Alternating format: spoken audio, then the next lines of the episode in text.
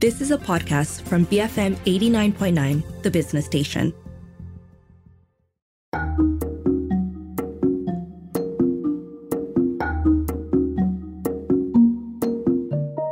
BFM 89.9, the business station. This is Mattsplained, and my name is Rich Bradbury.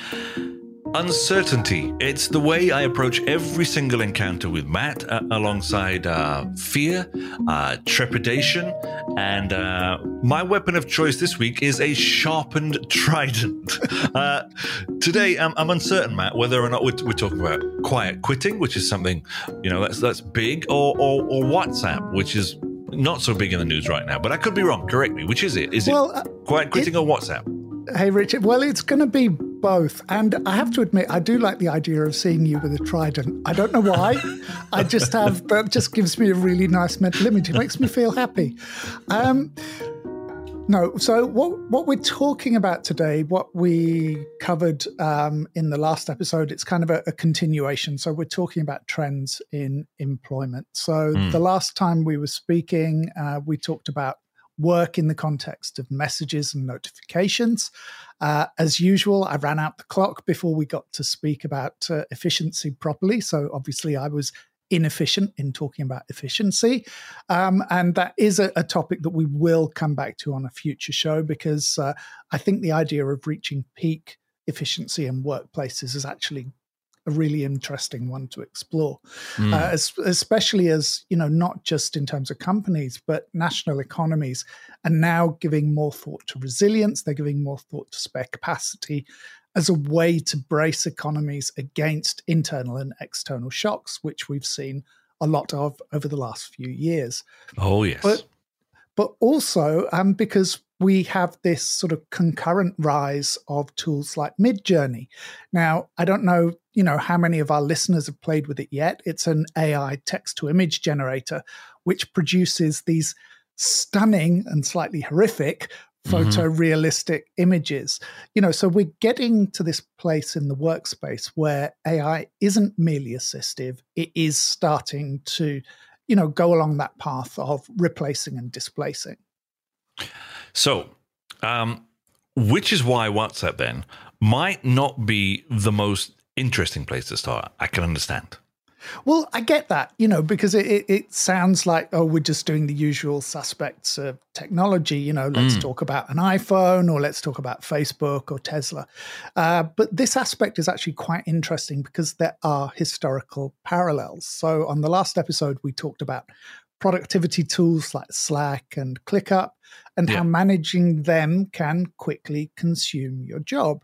So, with some of the services, or at least the way some companies use them, you're spending as much time generating, you know, boss level feedback and validation as you are doing any work. But we didn't talk too much about WhatsApp, which is probably the default network for your business and uh, inter colleague communications. Yeah, because it's that space where we see um, the largest blurring of our work and our personal lives. I, I think definitely it's one of them. You know, I get that you know, you might be one of the people who's left WhatsApp and gone over to Signal or Telegram or one of the alternatives. So mm-hmm. I'm just going to keep on using WhatsApp, but the same things apply to all the clones and the alternates. Now, I don't know if uh, a lot of companies still block access to you know the main social media sites instagram facebook that kind of thing um, because it's pretty pointless now as most of us have phones with virtually limitless data plans but yeah. i haven't heard of companies trying to control access to whatsapp in the workplace partly, I think, because it's one of the tools companies use to intrude on our personal lives. Um, and this is where we see some connections to things like quiet quitting, but we'll get to that later. Mm-hmm. So it's it's one of those few areas where you can be at work and you can say to your boss or a colleague that, oh, you know, I'm just replying some WhatsApps and they can't really second guess whether you're doing something that's work related or something that's personal. Um, I mean, I'm not going to ask you to list any particular groups unless you want to volunteer them, but how many WhatsApp groups roughly do you think you belong to? Do you, do you know when honestly, I, I think probably around, and this is no exaggeration, 15 or 16. Yeah. Um, I mean, I'm not surprised. And I hate it.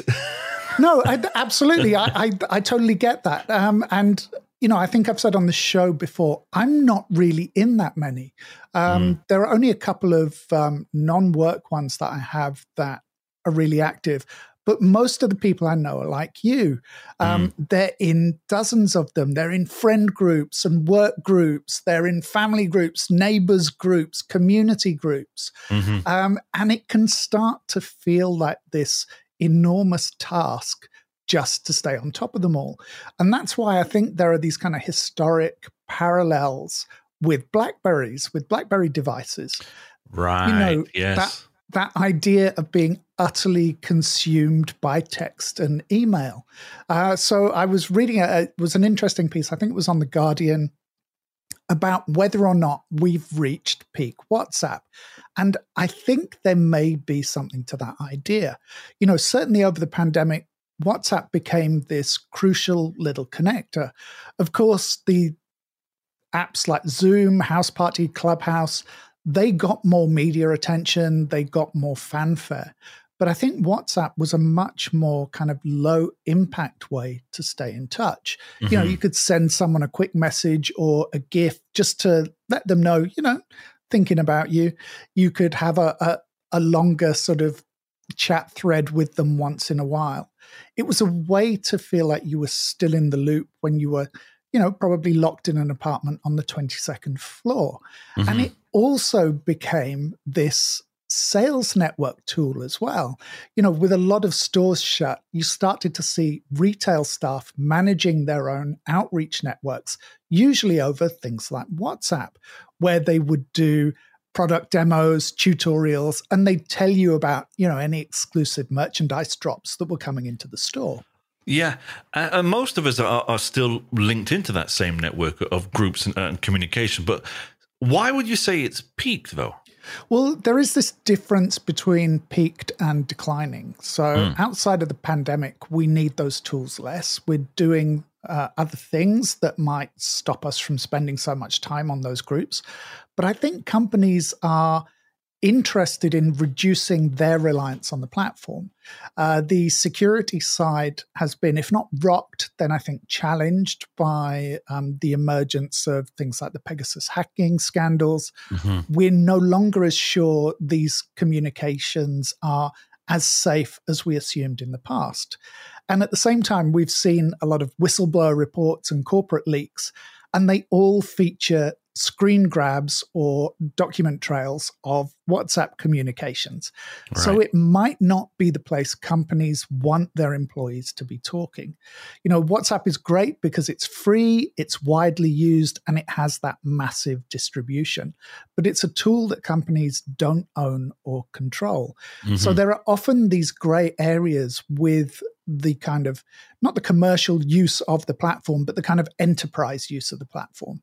You know, should confidential company documents be shared over WhatsApp or the other instant messaging networks, for example? Uh, how do companies factor these platforms into data retention policies, especially when employees are using personal devices and their own phone numbers to communicate on behalf of the companies. Mm. So when I say peak WhatsApp, I don't necessarily mean it's going away. Uh, with BlackBerry, we saw the shift in a different way. It, it, went from ubiquity to indifference, but that was as much a hardware shift to smartphones as it was a behavioral shift. Right. So I don't think we're going to see the same thing with WhatsApp, other than perhaps this kind of gradual attrition from competing platforms. But post pandemic, I think we are seeing the usage patterns for the instant messaging platforms changing. So, how then does this lead us to the idea of um, quiet quitting? Well, like I said at the start, the trends aren't necessarily linked, at least not directly.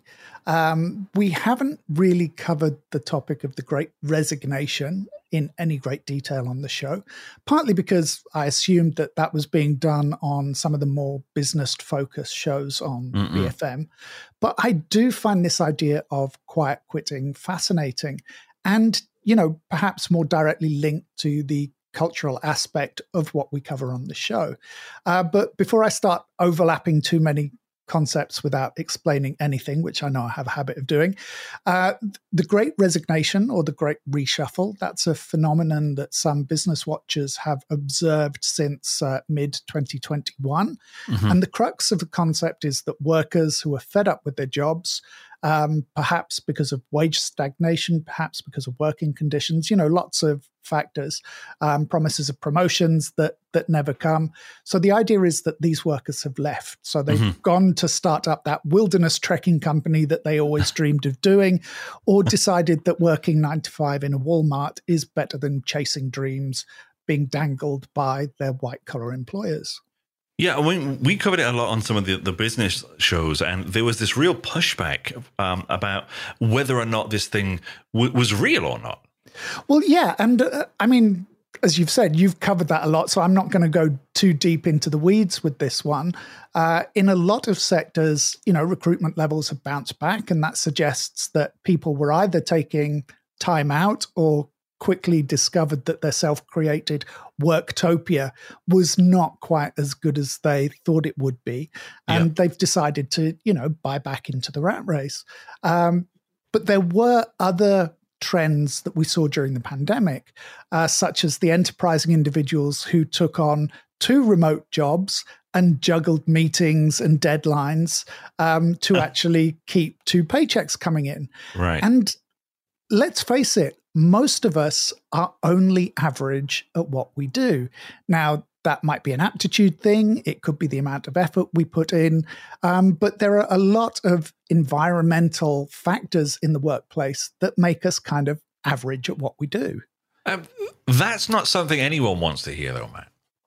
Well, of course not. You know, we all want to be exceptional, but as we've said before on the show, if we're all exceptional, then exceptional becomes the average. Mm. So, you know, I'm simultaneously exceptional, average, and the worst performer on this show because mm. there's no one else to blame but me.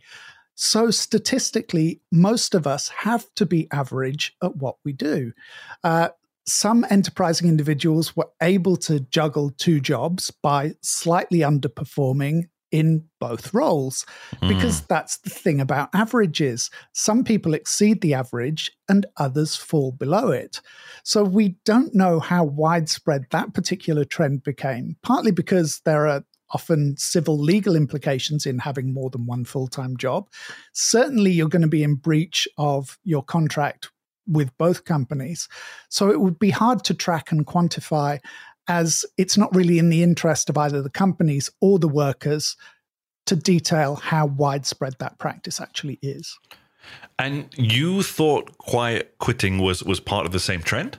Well, yeah. I mean, given the name, um, it is a, a little deceptive. I thought quiet quitting was getting on with a new job without quitting from the previous one and mm. just waiting for your boss or HR to catch up with you and finally axe you. Um, that's kind of why it grabbed my attention. But in reality, quiet quitting just means doing your job. It means being average. It means yeah. not attempting to rise above. And I don't know if anyone else has uh, been following the, the media attention of this trend, but especially in US, in the US, the business media is presenting quiet quitting as some kind of existential threat to capitalism. You know, as usual, I'm running out the, the clock. So after the break, we'll look at what the trend means culturally um, and whether it is even a trend and why there is this group of people who hate the idea of some people just doing their jobs. I've heard it referred to, Matt, as acting your wage. But there you go. I like that. I'm going to use that. I will take a short break here, and if you'd like Matt to quit quietly, now's the time to turn that dial. Otherwise, we'll see you after the break. This is Mattsplained here on BFM 89.9.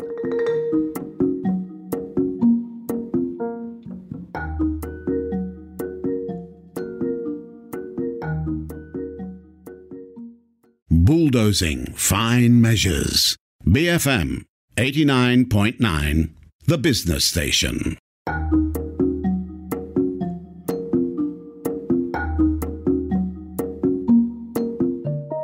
BFM 89.9, the business station. I'm Rich Bradbury. I'm on the phone stroke video thingy with Matt Armitage, of course, because this is Mattsplained. And I'm quiet quitting today. Just questions, no comments. You know that that was actually a statement and not a question, right? yeah, leave me alone. See, and I've caught you again. I've just got you to say something else that's not a question. Um, no, uh, quiet quitting. So I watched a really entertaining video clip where Kevin O'Leary, the US entrepreneur and the featured investor on the reality show Shark Tank, uh, describes quiet quitting as this colossal mistake, the biggest mistake any employee can ever make. And he even describes it as un American behavior, which is really weird because he's Canadian. He's not even American. um, according to Wikipedia, he's got Irish and UAE citizenship as well. But it's What? really strange for him to accuse other people of their lack of commitment being un American. I didn't get it at all. Um, and I watched another. Uh, uh, another clip, and I can't remember what network it was on, unfortunately, where a pundit on a news network decried the trend because she thought it meant no one would bring in cupcakes on somebody else's birthday. Um, you know, so so far, so much it's just you know a manufactured news story for the cable news cycle, right? I, I don't answer questions, remember? there's just so much joy in this format for me. Um, is is quiet quitting even a thing? Well, the business papers are convinced it is. The Wall Street Journal and Bloomberg uh, are convinced that it's this threat if column inches are anything to go by. Uh, and as you, Richard, are currently on a go slow. Um, just for the, the listeners, Richard is eating a yogurt and uh, watching a video about a magic overdrive pedal at the moment. Um, the popularization of the trend is attributed to uh, a number of root sources. Um, one of them is a TikTok back in July by a New York engineer called uh, Zaid Khan. Uh, I also saw another TikTok, and I've since lost it in the the fug of quick clips.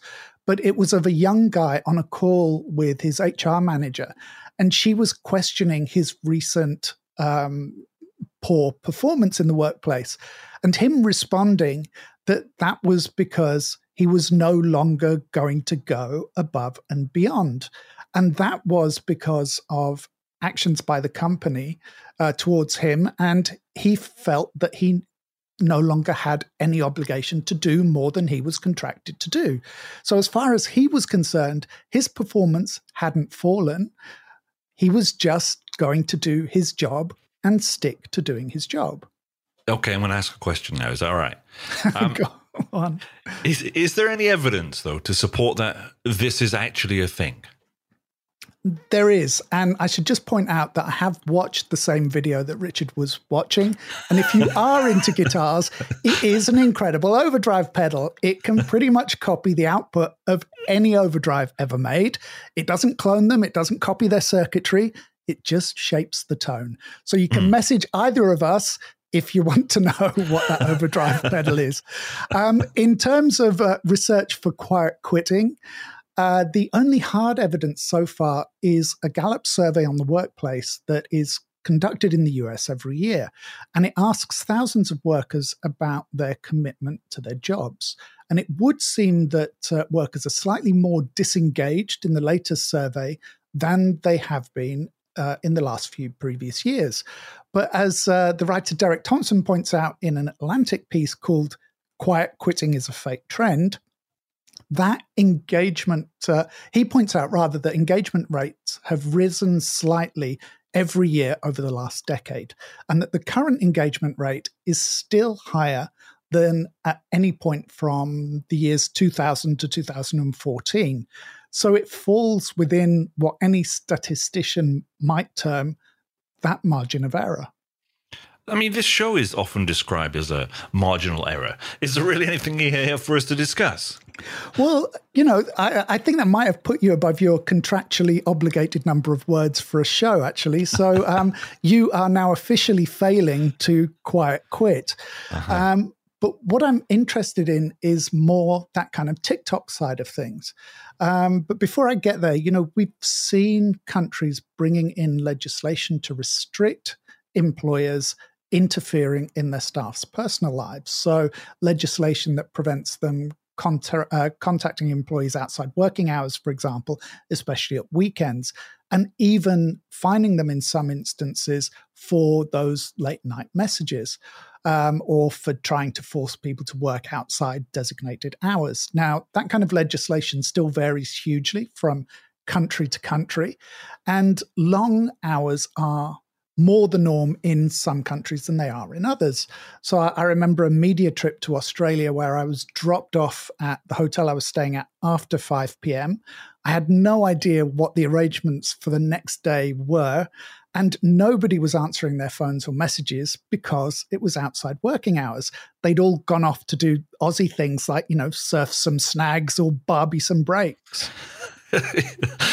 is sorry is that something that slowed over the pandemic yeah not, I know, not the snagging the barbie breaks you know, I, but, I know, know the idea of um, surfing some snags is a difficult one to, to get rid of um, but you know certainly i think with the increase in remote working um, the divides have been blurred even further because mm. we were choosing our own hours to an extent. So we right. could take a two hour break for lunch, for example, and then work into the evening to compensate.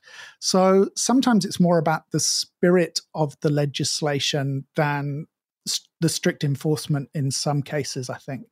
And that was something that a lot of people working remotely complained about, not so much in terms of pressure that they were receiving from their colleagues or their bosses, but there wasn't enough of a divide between their kind of work and their home personas. Mm-hmm. But the kind of flip side of that is, the, as we've seen offices reopening, we've found that workers don't want to lose that flexibility. They don't want to voluntarily return to offices full time.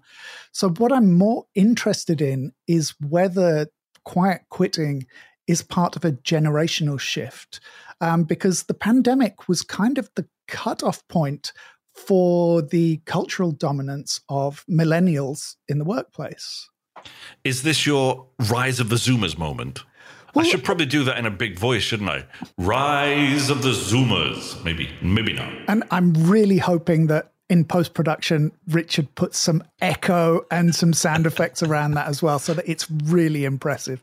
Um, but but yeah, I mean, in a sense, that's true. Millennials are approaching middle age. You know, the youngest millennials are in their sort of mid to late twenties. The cutoff points for the, the generations vary, but roughly speaking, it's kind of accepted that anyone born between 1997 and 2012 belongs to Gen Z. So 2019 onwards was where we really saw that that first influx of um, post college Zoomers into the workforce, and of course that came a little bit earlier for you know non college graduates from the generation. Mm. Um, the millennial years have been shaped by that you know that culture of hustling the idea that your title is more important than your salary that you're always looking to progress and you're always looking for the next jump the next company. And that's very much a kind of startup style mentality that's been translated across the wider workforce. Um, and again, you know, that's one of the reasons for covering this on a, a, a, tech show. It's that idea of working hard now for that big payoff in three or five years' time. But that's the thing that brings us back to these averages. Matt, I've got to ask you a question. I mean, I'm sorry, but do you think your ability quote unquote, uh, to turn human experiences into statistical irrelevance is is a little bit disturbing. Uh, I like your ability, quote unquote, um, to uh, make statements into questions. So your commitment to quiet quitting is very much appreciated. Um, but statistically, that big payoff isn't going to happen simply because it can't. Because for the big payoff to happen for some, it has to be absent for even more. But that's right. the kind of economic idea that we've been sold over the last 10 to 15 years. Do more, go above and beyond and you will succeed. But increasingly, workers are finding that their above and beyond is a recipe for burnout rather than success, and that the more they contribute, the more their bosses expect them to contribute. Which brings us back to this uh, being a trend that managers uh, live in fear of. Well, yeah, if the performance of your department is built on unsustainable resources, then you, of course you're going to live in fear of the downswing. Mm. Uh, it's like a, a, Planet Money podcast that I listened to this week. So they were talking about the certainty of ordinary people that we're already in a recession, even though the majority of economic indicators point to economies still being relatively robust. Um, and they quoted from of course, a TikTok business expert because TikTok is everything. Um, wow. And and that expert has termed this a vibecession. And I really like that idea because it has the vibe of a recession without the hallmarks or so far the economic impact. So it's just this kind of perception that we're in a recession rather than us actually being there. And I think quiet quitting could be the same. It's the end of a cycle of pushing, of people pushing themselves to do much more than they're getting paid to do and getting back to just doing the job that they are being paid to do. I, I just want to look at. Did you just say you like the phrase vibecession? I do. I think it's. Uh, I think it's actually quite uh, um, a, a descriptive term for the situation we find ourselves in. Okay, okay. Um, anyway, getting back to the, the job that people are just being paid to do, why, why do you think that scares employers so much? Partly, I think, because it's a change in the power dynamics. So we're seeing an increasingly activist working culture. Uh, after decades of decline, we're seeing a lot more interest in things like workers' collectives and unionization. And that's why I mentioned the hustle culture of millennials, because that's much more focused on the individual. The idea that, you know, if you do well, if that thing you're building succeeds, then you will be rewarded. Right. So I think this is potentially that generational shift. So, uh, are you saying um, you think Zoomers are slackers? Well, I mean, look at the two of us. We've got a bit of hustle, but there's probably a ah. bit more Netflix. Um, and you know, there's there's a few years between us in age as well. So you know, you're less connected to that kind of traditional Gen X slacker culture uh, than I am, and you're more connected to that kind of hustling millennial culture. Um, you're a lot closer to that generational cusp than I am. You know, you're practically an '80s baby as far as I'm concerned. um, so it's it's not so much that Zoomers are slackers. Um, you know, we've done quite a few shows in the past about Gen Z being the first truly digital native generation, mm. the first generation to think of society in terms of different groups of networks, networks mm. of friends, of family, to see their lives through the prism, kind of like a WhatsApp group. Mm-hmm. Um, you know, uh, yeah, you see, you asked me, uh, you asked me how these things were linked. Yeah, and yeah, yeah.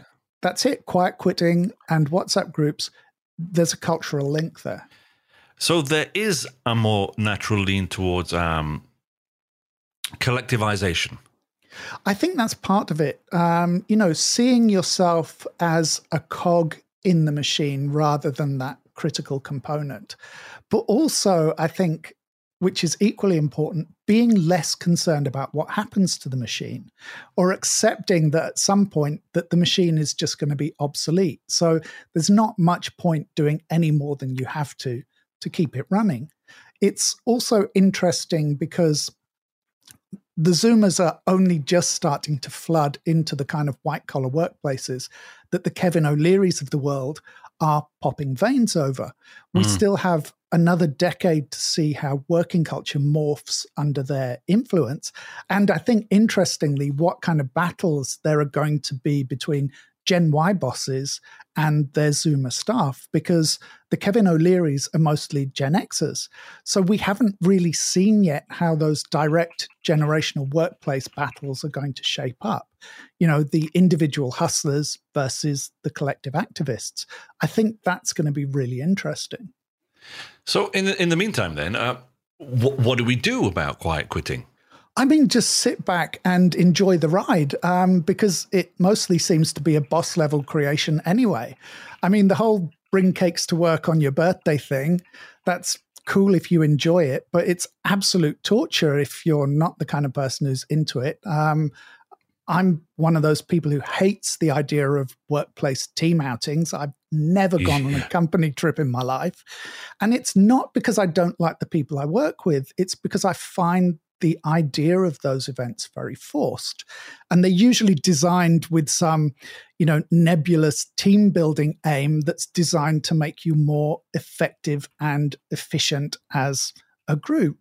When really instead of doing that, you'd rather have a, a bigger bonus and get more time to spend at home. So when I hang out with the people I work with, it's because I like them, it's because I enjoy their company.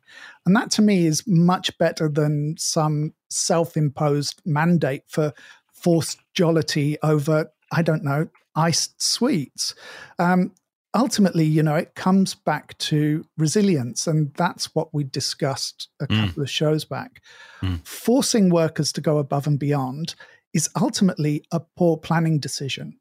We're seeing the benefits of building resilience. We're seeing the benefits of building spare capacity back into our business models because it allows those businesses to scale up to face adversity. So, doing your job isn't doing your employer a disservice, it's helping them to plan rationally for those unforeseen shocks or giving them the nod to replace you with AI. Wow. Um, thanks for that, Matt.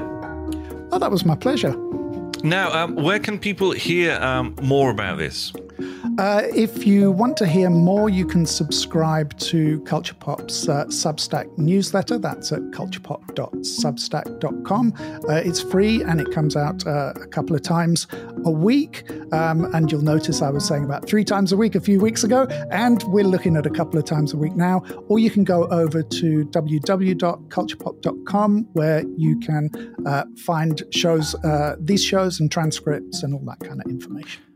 And if you missed this particular show as well, you can head over to uh, wherever you normally get your podcast from, or you can download the BFM app and stream it from there. It's available in the Apple App Store or Google Play. My time to quit for today. Um, this has been Mattsplained here on BFM 89.9, the business station.